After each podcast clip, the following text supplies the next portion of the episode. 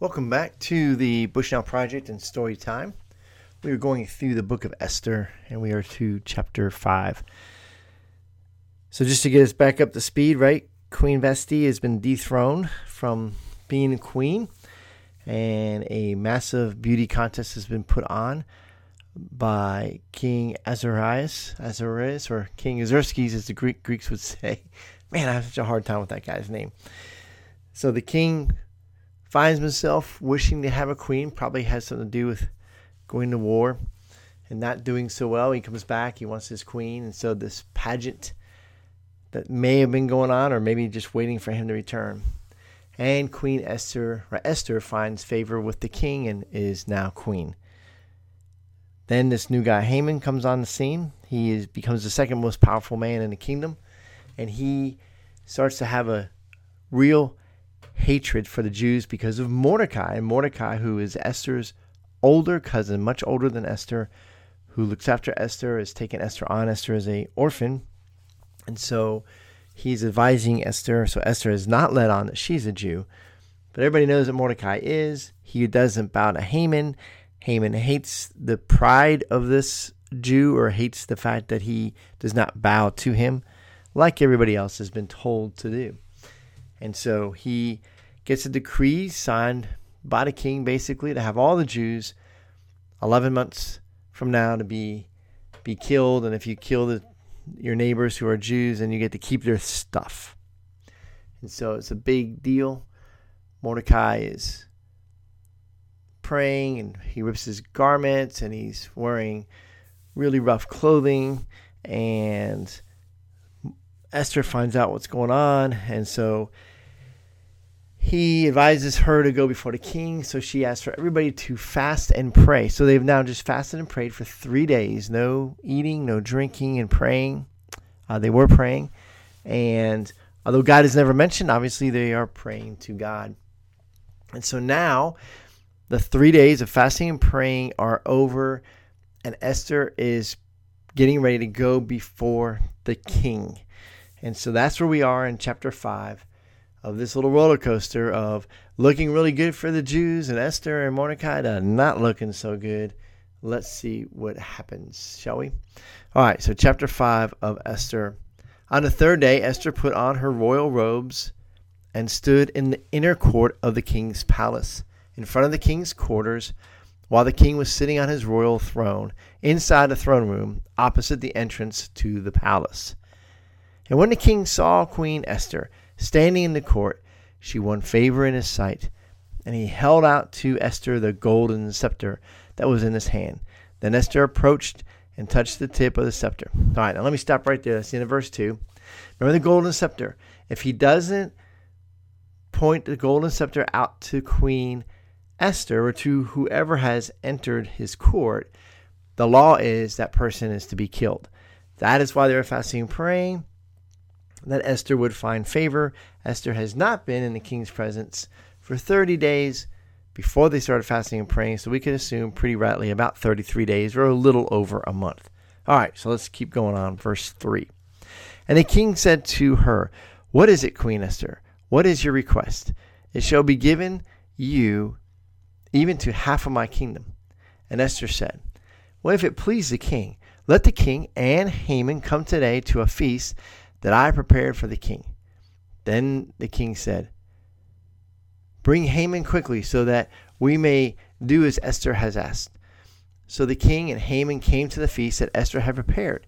And as they were drinking wine after the feast, the king said to Esther, What is your wish? It shall be granted you. And what is your request? Even to the half of my kingdom it shall be fulfilled. Then as Esther answered, My wish and my request is if I have found favor in the sight of the king, and if it please the king, to grant my wish and fulfill my request. Let the king and Haman come to the feast that I will prepare for them, and to and tomorrow I will do as the king has said. So now there's gonna be another feast tomorrow, right? I'm I'm pausing between verse eight and nine. So Esther leaves the courtroom. The king and Haman will come to a feast tomorrow. So, and Haman, verse 9, Haman went out that day, joyful and glad of heart. But when Haman saw Mordecai in the king's gate, that he neither rose nor trembled before him. He was filled with wrath against Mordecai.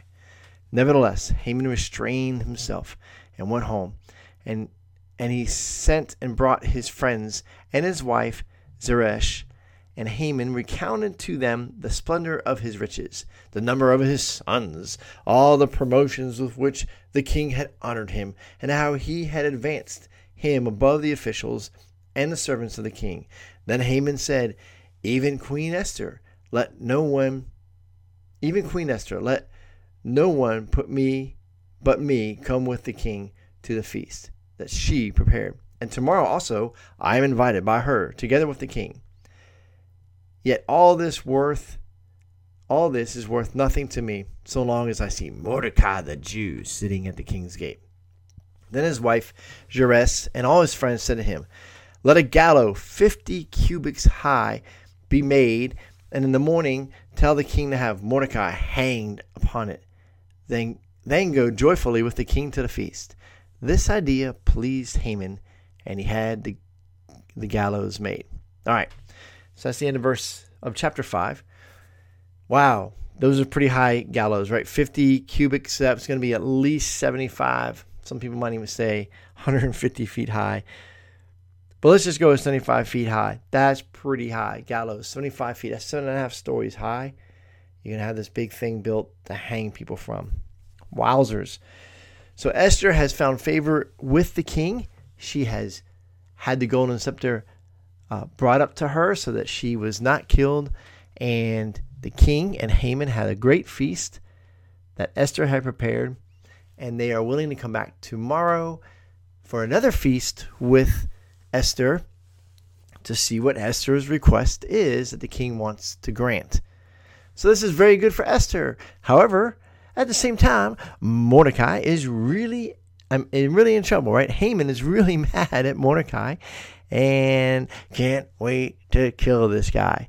And his family and his friends are all behind him. So they are now tonight building the big gallows so that tomorrow morning they can hang Mordecai, this Jew that Haman hates. So that's going to be the, we'll see what happens in chapter 6. What a story, right? The ups and downs, the good, the bad, the oh no, what's going to happen next. But here's the thing for us to recognize here Queen Esther's wisdom. Where is she getting this advice? Who's coaching her? Well, remember that she, when she first got in there, Mordecai had helped her, and she listened to Mordecai, her older cousin, and she also realized the wisdom of this eunuch that was there. And so she's going to these men, and eunuchs often were wise, very wise men that um, became eunuchs. You can ask parents how that happens, but they are probably very smart men. And to keep them focused on being smart, they're made into eunuchs. And so these men pay attention to other things and they're very wise. And that's probably where Esther is getting some of her wisdom. On top of that, of praying. So maybe she just had the unction of, of the Lord. Have a feast, invite him to another feast, and invite this guy Haman.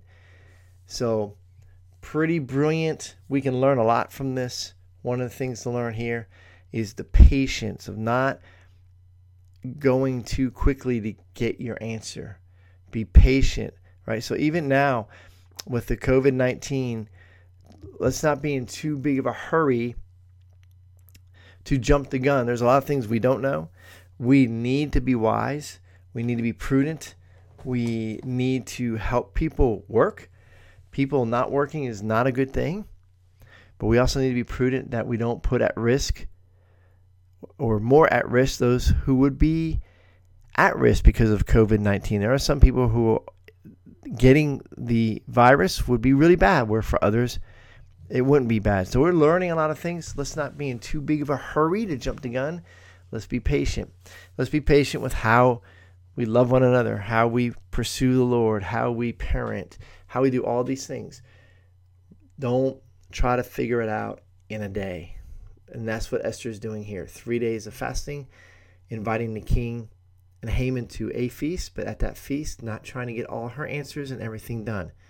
It was just establishing her place in front of them. And then we'll see what she does at the second feast. Hope you guys are having a great day, staying there. If you're listening to this on April the 16th or April the 17th, on April the 17th, I believe that's tomorrow.